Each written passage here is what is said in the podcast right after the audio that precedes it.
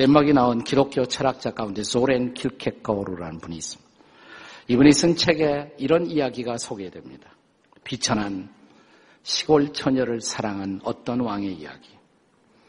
그녀는 왕가의 혈통도 없었고 공식적인 교육을 받은 일도 없었고 그녀는 무더기 같은 옷을 입고 시골 농촌의 허름한 농가에 오두막에 살고 있었습니다. 어느 날 왕이 민정시찰을 하다가 이 소녀를 보고 한눈에 빠졌습니다. 그리고 그 사랑의 감정에 세어나갈 길이 없었습니다. 그녀를 아내로 삼고 싶다고 생각을 했습니다. 어떻게 할까를 신하들하고 의논을 했습니다. 임금님, 명령만 내리십시오. 당장 데려오겠습니다. 막강한 힘을 가진 왕으로서 그것은 어렵지 않은 일이었습니다. 그러나 그렇게 강요된 순종으로 얻은 사랑은 사랑이 아니라는 생각이 있었습니다. 어떤 신하가 또 어, 옆에서 어, 제안을 합니다. 그러면 데려다가 교육도 좀 시키시고요. 그 다음에 화장도 열심히 하게 하고 보석과 선물을 주고 벼슬을 내려 그 다음에 왕비로 삼면 되지 않습니까? 물론 그렇게 할 수가 있었습니다. 그러나 문제는 이런 것입니다. 그때 그 여인이 그렇게 와서 자기 아내가 된다면 그녀가 사랑하는 진정한 대상이 그 벼슬이나 보석이나 치장이지 과연 나를 사랑할까라는 물음이 있었습니다. 그래서 왕은 고민하고 또 생각하고 또 생각하다가 드디어 결심을 했습니다. 그것은 일시적으로 그가 왕의 모든 신분을 내려놓고 그가 그 시골에 가서 일정한 기간 살기로 한 것입니다. 허름한 농가를 구해서 농부의 옷을 입고 그녀가 입는 똑같은 어, 그런 비슷한 옷, 비슷한 음식을 먹고 비슷한 환경 속에서 살아가면서 그녀에게 접근해서 사랑을 얻기로 했다는 이야기입니다. 길게꼬르이 이 이야기를 했던 중요한 이유는 예수님의 성육신의 사건을 설명하기 위해서 이 얘기를 하는 것입니다. 이것이 바로 크리스마스 사건의 본질이라고 할 수가 있습니다. 예수님은 하늘의 왕, 하늘의 왕자가 아니십니까? 아니, 그는 하나님이십니다. 그런데 하나님이신 그분이 죄 속에 빠져 있는 인간을 구원하기 위해서 그는 우리가 살고 있는 이 세상에 우리와 똑같은 모습으로 오셨습니다. 그리고 우리의 죄를 짊어지고 그는 십자가에 죽으시고 피 흘려 우리를 구원하시고 그래서 그분과의 사랑 속에서 영원히 삶을 살도록 하시기 위해서 그분이 이 땅에 오신 사건 이것이 바로 크리스마스의 사건 성육신의 기적인 것입니다. 이것은 지체 높은 저 왕이 시골 처녀를 사랑해서 시골에 오신 그 사건 이상의 더 위대한 기적의 사건이 아니겠습니까? 오늘 본문은 바로 이 성육신의 기적을 우리에게 증언해 주고 있습니다. 요한복음 1장 14절 우리가 잘 아는 말씀을 다시 한번 읽습니다. 다 함께 같이 읽습니다. 시작. 말씀이 육신이 되어 우리 가운데 거하심에 우리가 그의 영광을 보니 아버지의 독생자의 영광이요 은혜와 진리가 충만하더라. 여기에서 이 말씀이란 단어, 로고스라는 이 단어는 우리의 입으로 나오는 어떤 구호의 말씀을 의미하는 단어가 아닙니다. 이 말씀은 본질적으로 하나님을 설명하기 위해서 사용된 단어입니다. 요한복음 1장 1절은 그것을 분명하게 우리에게 증언하고 있지 않습니까? 자, 요한복음 1장 1절을 같이 읽습니다. 요한복음이 시작되는 첫 구절 다 같이 시작. 대처에 말씀이 계시니라. 이 말씀이 하나님과 함께 계셨으니 이 말씀이 곧 하나님이시니라. 이 말씀은 하나님이라고 그랬어요. 근데 말씀이신 하나님이 14절에 보면 육신이 되어 그랬어요. 말씀이신 하나님이 육신을 입고 오셨다. 그래서 이 사건을 성육신, 육신을 성 이루었다. 육신을 이루었다. 혹은 화육, 육신으로 화했다. 영어로 incarnation이라고 부르는 것입니다. 이 성육신의 사건을 교리적으로 이해하는 것도 중요한 일입니다. 나 더 중요한 질문이 있습니다. 왜 그렇게 그분이 하셔야 할 필요가 있었을까요? 하나님이신 그분이 육신을 입고 인간의 모습으로 이 땅에 오셔야 할 필요, 성육신의 기적이 필요했던 두 가지 이유가 오늘 본문에 증언되어 있습니다. 성육신이 필요했던 두 가지 이유 뭘까요? 첫 번째, 우리에게 은혜의 삶을 선물하기 위해서입니다. 우리에게 은혜의 삶을 선물하기 위해서입니다. 우선 오늘의 본문은 그가 육신을 취하고 이 땅에 오셨지만 그렇다고 해서 하나님이 육신을 입고 오셨다고 해서 하나님 되기를 중단하는 것은 아닙니다. 그는 이 땅에 인간의 모습을 입고 오셨지만 그는 여전히 하나님이십니다. 따라서 그분의 영광은 전혀 훼손되지 않았습니다. 오늘 본문은 독생자의 영광을 보니 동일한 영광이 이 땅에 오신 그분에게 있었다라고 말합니다. 자, 오늘 본문 14절에 보시면 그가 본래부터 지니고 있었던 그 영광, 그 영광 안에 또한 두 가지가 있었다고 말합니다. 두 가지가 충만했다.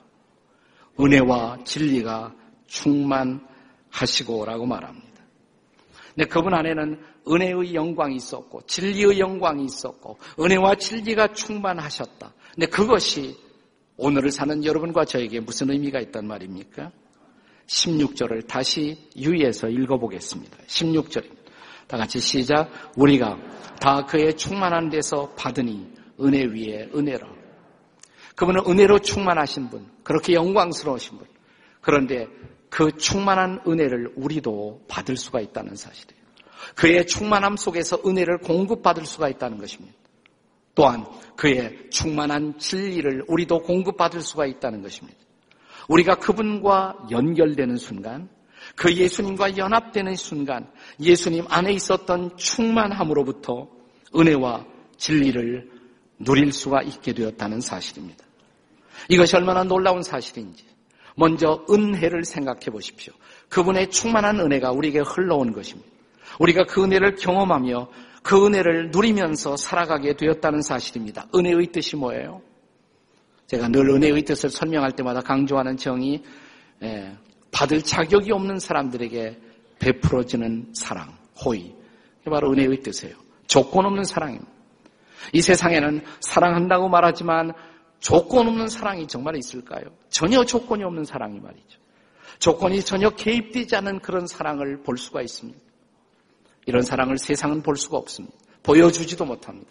세상에서는 경험할 수도 없습니다. 그래서 인간은 언제나 순수한 사랑에 목말라 하다가 떠나는 겁니다. 그런데 이러한 사랑, 이 조건이 없는 사랑, 그 사랑을 우리가 공급받을 수가 있다는 것입니다. 하나님으로부터. 그리스도를 통해서 바로 그 은혜를 공급받을 수가 있다는 것입니다. 우리는 조건 없는 그 사랑을 받고 구원을 받은 것입니다. 그것을 우리는 은혜로 구원받았다 이렇게 표현하지 않습니까?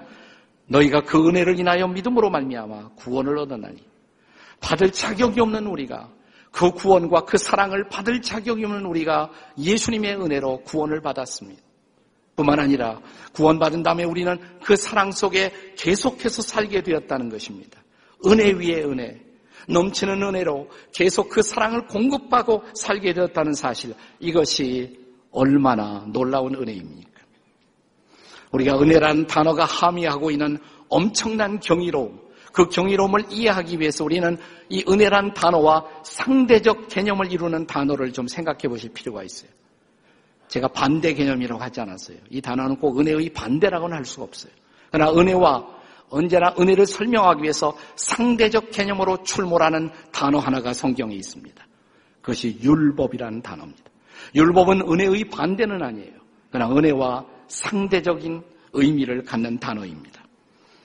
그래서 은혜를 설명할 때 종종 율법이 같이 등장합니다. 오늘 본문도 마찬가지입니다. 17절을 다시 읽겠습니다.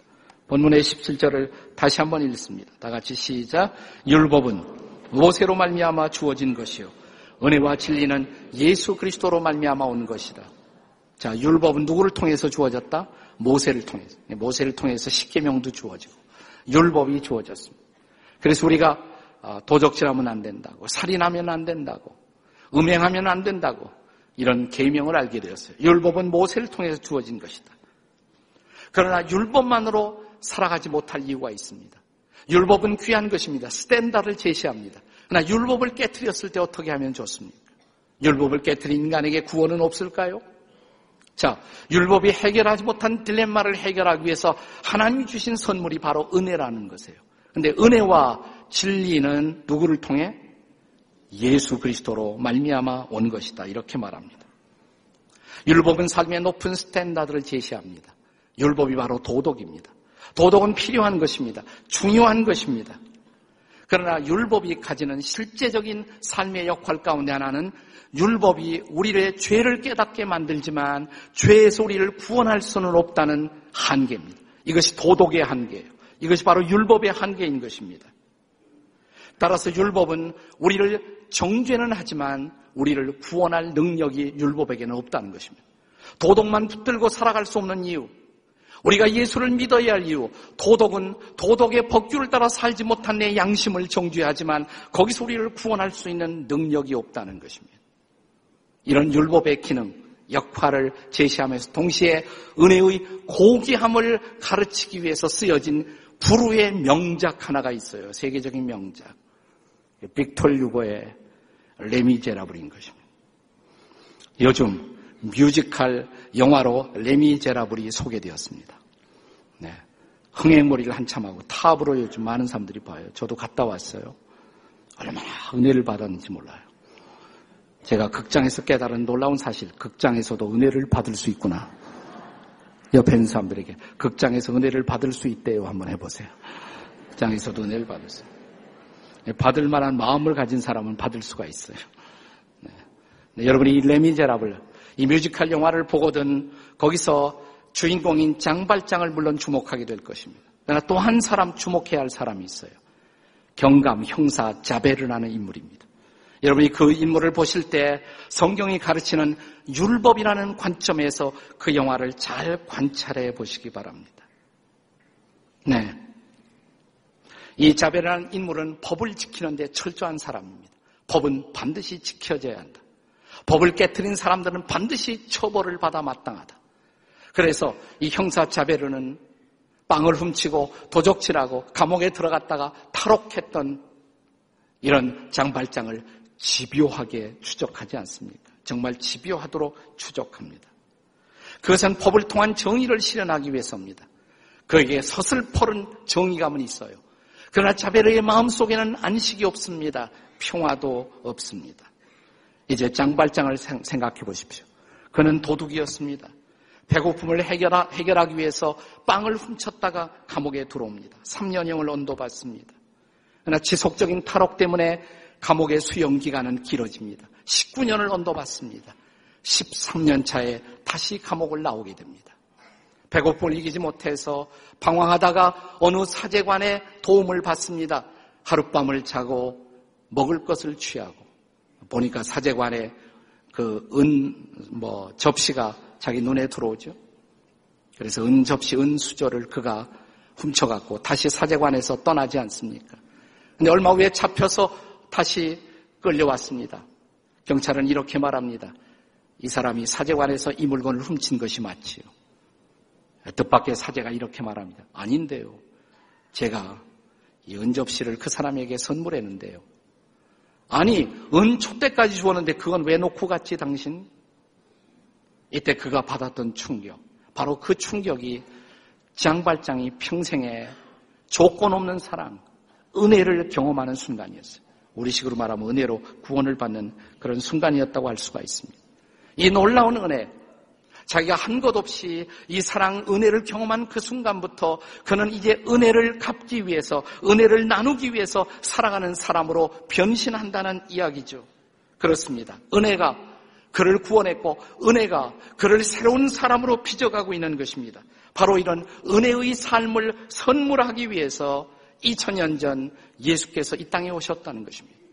그가 육신을 입고 우리 가운데 오신 이유, 그리고 우리의 죄를 짊어지고 십자가에 돌아가신 이유, 거룩한 피를 흘리신 이유, 그리고 이렇게 구원받을 자격 없었던 내게 내 죄를 용서하시고 나를 안아주시고 나를 하나님의 자녀로 삼아주신 것. 그래서 우리는 찬양을 부릅니다. 이것은 놀라우신 은혜라고 나 같은 죄인 살리신 놀라운 은혜를 찬양합니다. 크리스마스의 기적, 성육신의 기적.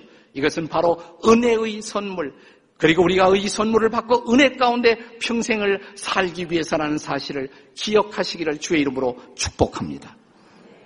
성유신의 기적이 왜 필요했습니까? 두 번째로 우리에게 진리의 삶을 선물하기 위해서입니다. 첫째는 은혜의 삶, 두 번째는 진리의 삶. 다시 본문으로 돌아가 또 한 번 생각해 보겠습니다. 독생자로 이 땅에 오신 분, 아기의 모습으로 인간의 육신을 취하고 오셨지만 그렇지만 그는 본질에 있어서 하나님이셨다. 이 사실을 결코 놓치지 마십시오. 그러므로 그가 이 땅에 아기로 탄생했지만 그것은 하나님의 탄생입니다. 하나님께서 자신을 세상에 드러내신 사건입니다. 이것이 바로 본문 18절의 증언이 아니었습니까? 자, 본문 18절을 다 같이 읽겠습니다. 시작. 본래 하나님을 본 사람이 없으되 아버지 품속에 있는 독생하신 하나님이 나타내셨느니라. 여기 독생하신 하나님 이 표현을 주목해 보세요. 성경은 그가 독생자의 모습으로 아기의 모습으로 태어났지만 그는 여전히 하나님이시라고. 네, 여전히 하나님이시라고. 그 하나님이기 때문에 우리를 구원할 수가 있는 거예요. 자, 따라서 그분 안에는 비록 아기의 모습으로 오셨지만 그분 안에는 신성이 충만히 거하고 있었어요. 하나님의 영광이 거하고 있었어요. 이 놀라운 진리를 바울 사도는 어떻게 증언하고 있습니까? 한번 골로새서 2장 9절을 보겠습니다. 골로새서 2장 9절을 다 같이 읽겠습니다. 시작.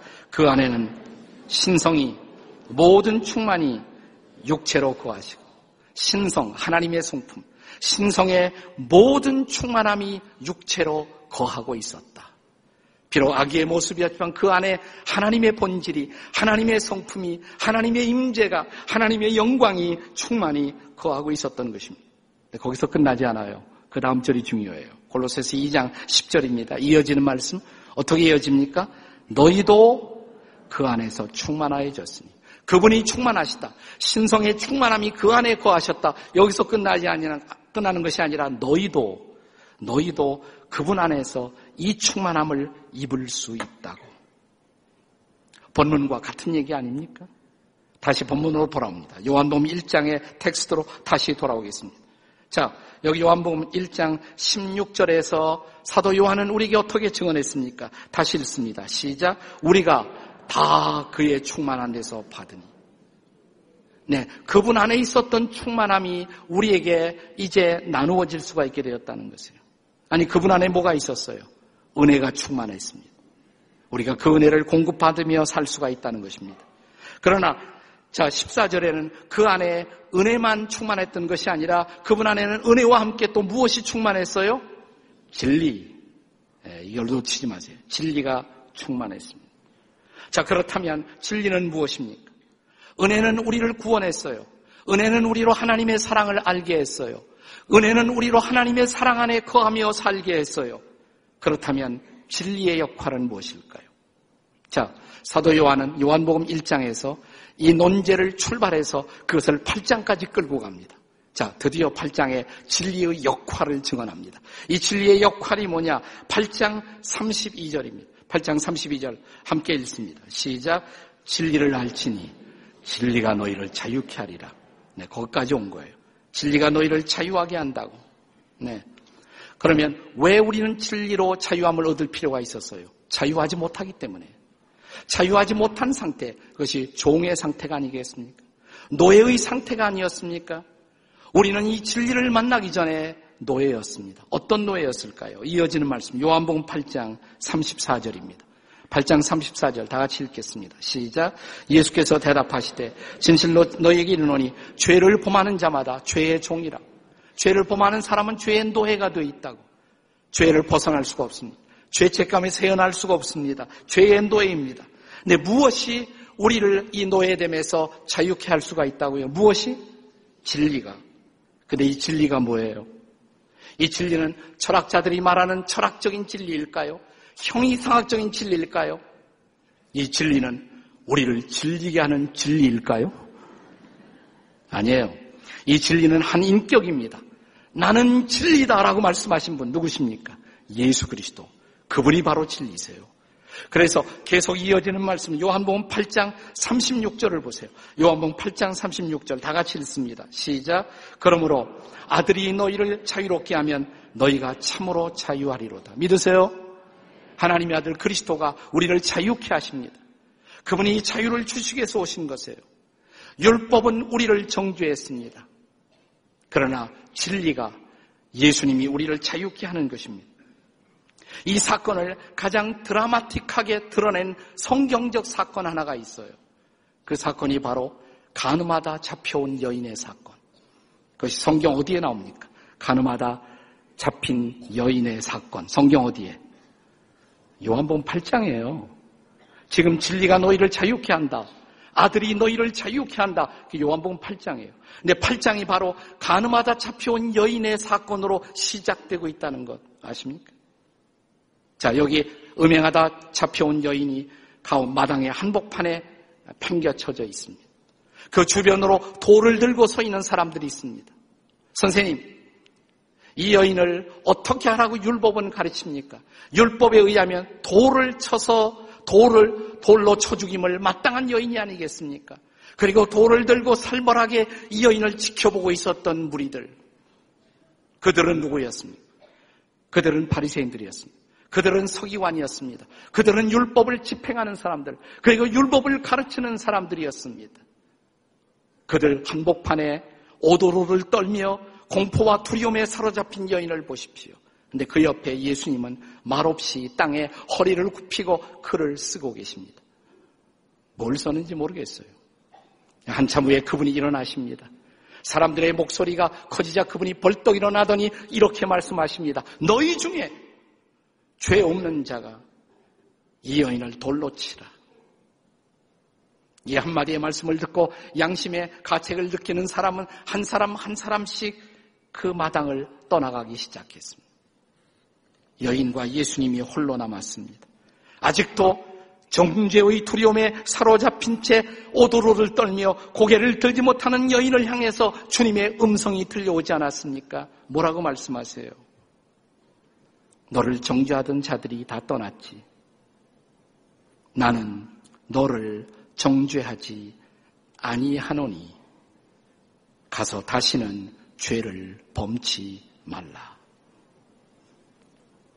이것이 바로 은혜가 아니겠습니까? 조건 없는 용서가 아니겠습니까? 조건 없는 사랑이 아니겠습니까? 그런데 이 은혜를 그냥 예수님 앞에 나와서 죄를 고백하면 우리의 죄가 모두 용서받는다는 싸구려 은혜 혹은 싸구려 용서라고 생각하지는 마세요. 예수님이 나도 너를 정죄하지 않는다. 내가 너를 용서한다. 이 선언이 가능하기 위해서 예수님은 이 여인의 죄를 그분이 짊어지고 예수님이 대신 돌팔매질을 당한 것입니다. 그것이 십자가예요. 그것이 십자가예요. 대신 그 죄를 짊어지고 대신 피를 흘리시고 대신 죽어가신 예수님 이 여인의 죄를 대신하신 예수님, 십자가를 통해서 예수님을 통해서 비로소 이 용서의 놀라운 선포가 가능했던 것입니다. 내가 너를 정죄하지 않는다. 그리고 여인은 비로소 자유를 얻을 수가 있었습니다. 다시 레미제라블의 이야기로 돌아가 보겠습니다. 주인공 장발장이 은혜를 경험하게 된 결정적인 사건, 결정적인 모멘텀은 사제와의 만남이었죠. 자기를 정죄하는 대신에 그래요. 이 사람이 사제관에서 물건을 훔쳐간 도둑입니다. 말하는 대신에 오히려 아내가 선물로 주었는데 은초대까지 놔두고 갔네요. 그 초대까지 선물로 베푸는 이 사건에서 난생 처음으로 조건 없는 사랑을 경험할 수 있었던 장발장. 은혜를 경험하는 순간. 우리식으로 말하면 은혜로 구원을 받는 순간이었습니다. 그러나 사랑하는 여러분, 아직 싸움은 끝나지 않았습니다. 아직 장발장은 아직 온전한 자유를 누리지 못합니다. 자유는 시작되었지만 온전한 자유는 아직은 아니었습니다. 왜냐하면 형사, 경감자베르의 추적이 계속되고 있었기 때문입니다. 그의 추적과 고발이 계속되고 있는 한 그는 온전히 자유로운 존재가 아니었습니다. 그런데 어떤 사건이 일어납니까? 드디어 이 자베르가 죽습니다. 책을 읽어보던가 아니면 영화를 보던가 예, 자베르가 죽어요. 자베르가 죽습니다. 정확하게 말하면 자살하죠. 정확하게 말하면 자살을 해요. 작가 빅톨 유고는 이 장면을 통해서 율법을 죽이고 있는 거예요, 지금. 이 장면을 통해 율법을 죽이는 것입니다. 그녀를 정죄하고 있던 율법을 죽이는 것입니다. 자베르는 도둑 장발장이 자기를 죽일 수 있었던 기회 앞에서 그를 복수하지 않는 사건을 이제 만나면서 마음의 충격을 받습니다. 그가 한 번도 경험하지 못했던 은혜 앞에서 지금까지 끈질기게 그가 붙들고 추적해왔던 율법이 얼마나 무력한 것이었나를 깨닫습니다. 율법은 사람을 정죄하는 도구일 뿐 한 생명도 구원하지 못한다는 사실을 비로소 깨닫습니다. 그리고 그는 혼란스러워합니다. 그리고 마침내 죽음을 선택합니다. 율법이 죽은 것입니다. 그는 아니 죽어야만 했었던 것입니다. 그리고 비로소 장발자는 자유를 누립니다. 이 진리를 사도 바울이 로마서 7장과 8장을 통해서 가르치고 있다는 것을 아세요. 로마서 7장 2절에 보면 아직도 온전히 자유하지 못한 그리스도인들의 모습을 설명하기 위해서 바울은 어떤 남편의 아내로 살면서도 아내 대접을 받지 못하고 종살이하고 있던 여인, 폭군 같은 남편 아래에서 종살이하던 여인의 비참한 운명을 보겠어. 그 여인의 자유의 순간은 언제일까요? 남편이 죽는 날. 그 순간이 자유가 아니겠습니까? 실제로 그 비유를 동원합니다. 바울은 로마서 7장 2절을 보세요. 로마서 7장 2절 같이 읽습니다. 시작. 남편이 있는 여인이 그 남편 생전에 법으로 그에게 매인바 되나 만일 그 남편이 죽으면 남편의 법에서 벗어나느니라. 자유죠 그 순간. 나 어쩐지 그 비유만으로 만족하지 못하죠. 그래서 바울은 이 비유를 이어서 연결합니다.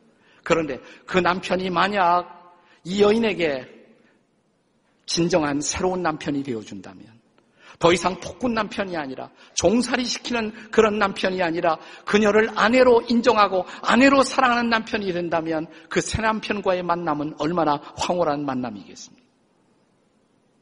율법에 의해서 정죄당했던 우리 더 이상 종살이하지 않도록 우리를 구원하신 그 예수 그리스도는 우리를 당신의 신부로 삼아 주셨다는 것입니다. 우리는 이제 종이 아닙니다. 우리는 자유입니다. 이 놀라운 진리를 바울 사도는 다시 로마서 8장에서 어떻게 선포하는 줄 아십니까? 로마서 8장 15절입니다. 같이 읽겠습니다. 15절 다 같이 시작. 너희는 다시 무서워하는 종의 영을 받지 아니하고 양자 영을 받았으므로 아바 아버지라 부르짖느니라. 우리가 예수를 믿는 순간 양자 영이 주어졌습니다. 하나님 우리를 양자 삼으신 것입니다. 아들과 딸로 삼으신 것입니다. 우린 더 이상 종이 아니에요. 주인을 두려워하는 종이 아니에요. 그분은 우리의 아버지십니다. 아버지세요. 그리고 우리는 그분의 아들, 그분의 딸, 자유의 아들, 자유의 딸, 자유의 신부가 된 것입니다. 이 놀라운 자유, 이 자유를 주시기 위해서 2000년 전 예수께서 이 땅에 오신 것입니다. 뮤지컬 레미제라블에서 주인공 장발장은 이 은혜와 진리를 어느 날 갑자기 경험한 이 경이스러움, 이 당혹스러움, 한순간 은혜와 진리가 다가왔던 놀라운 사건을 감격해 하면서 이런 노래를 부릅니다. 장발장의 노래예요. 아름다운 예수요. 영어로는 이렇게 됩니다. Sweet Jesus. Sweet Jesus. 달콤한 예수요. 내가 누구인지 아시지요? 나는 밤중에 도둑, 개처럼 피해 다니던 자. 증오의 울부짖음 밖에 남지 않았는데 당신이 보낸 그는 나를 형제라 불러싸우며 그는 나를 믿는다고 당신은 그날 내 영혼을 만지시고 그리고 내게 사랑을 가르쳤나이다. 그리고 나를 묶는 대신에 내게 자유를 주셨나이다. 그리고 나는 내가 지금까지 한 번도 가보지 못한 길로 가게 되었나이다. 이것이 바로 성탄의 사건이에요. 우리의 은혜를 주시고 우리를 구원하시고 진리로 우리를 자유케 하시고 내가 한 번도 경험하지 못했던 이 풍성하고 부유한 삶으로 살게 하신 분. 바로 이 축복을 위해서, 이 은혜를 위해서, 이 진리를 위해서, 이 은혜로 이 사랑을 경험하고 진리로 자유를 경험하며 살아가도록 주께서 오셨습니다. 이것이 바로 성탄의 사건인 것을 믿으시기 바랍니다. 메리 크리스마스. 기도하시겠습니다.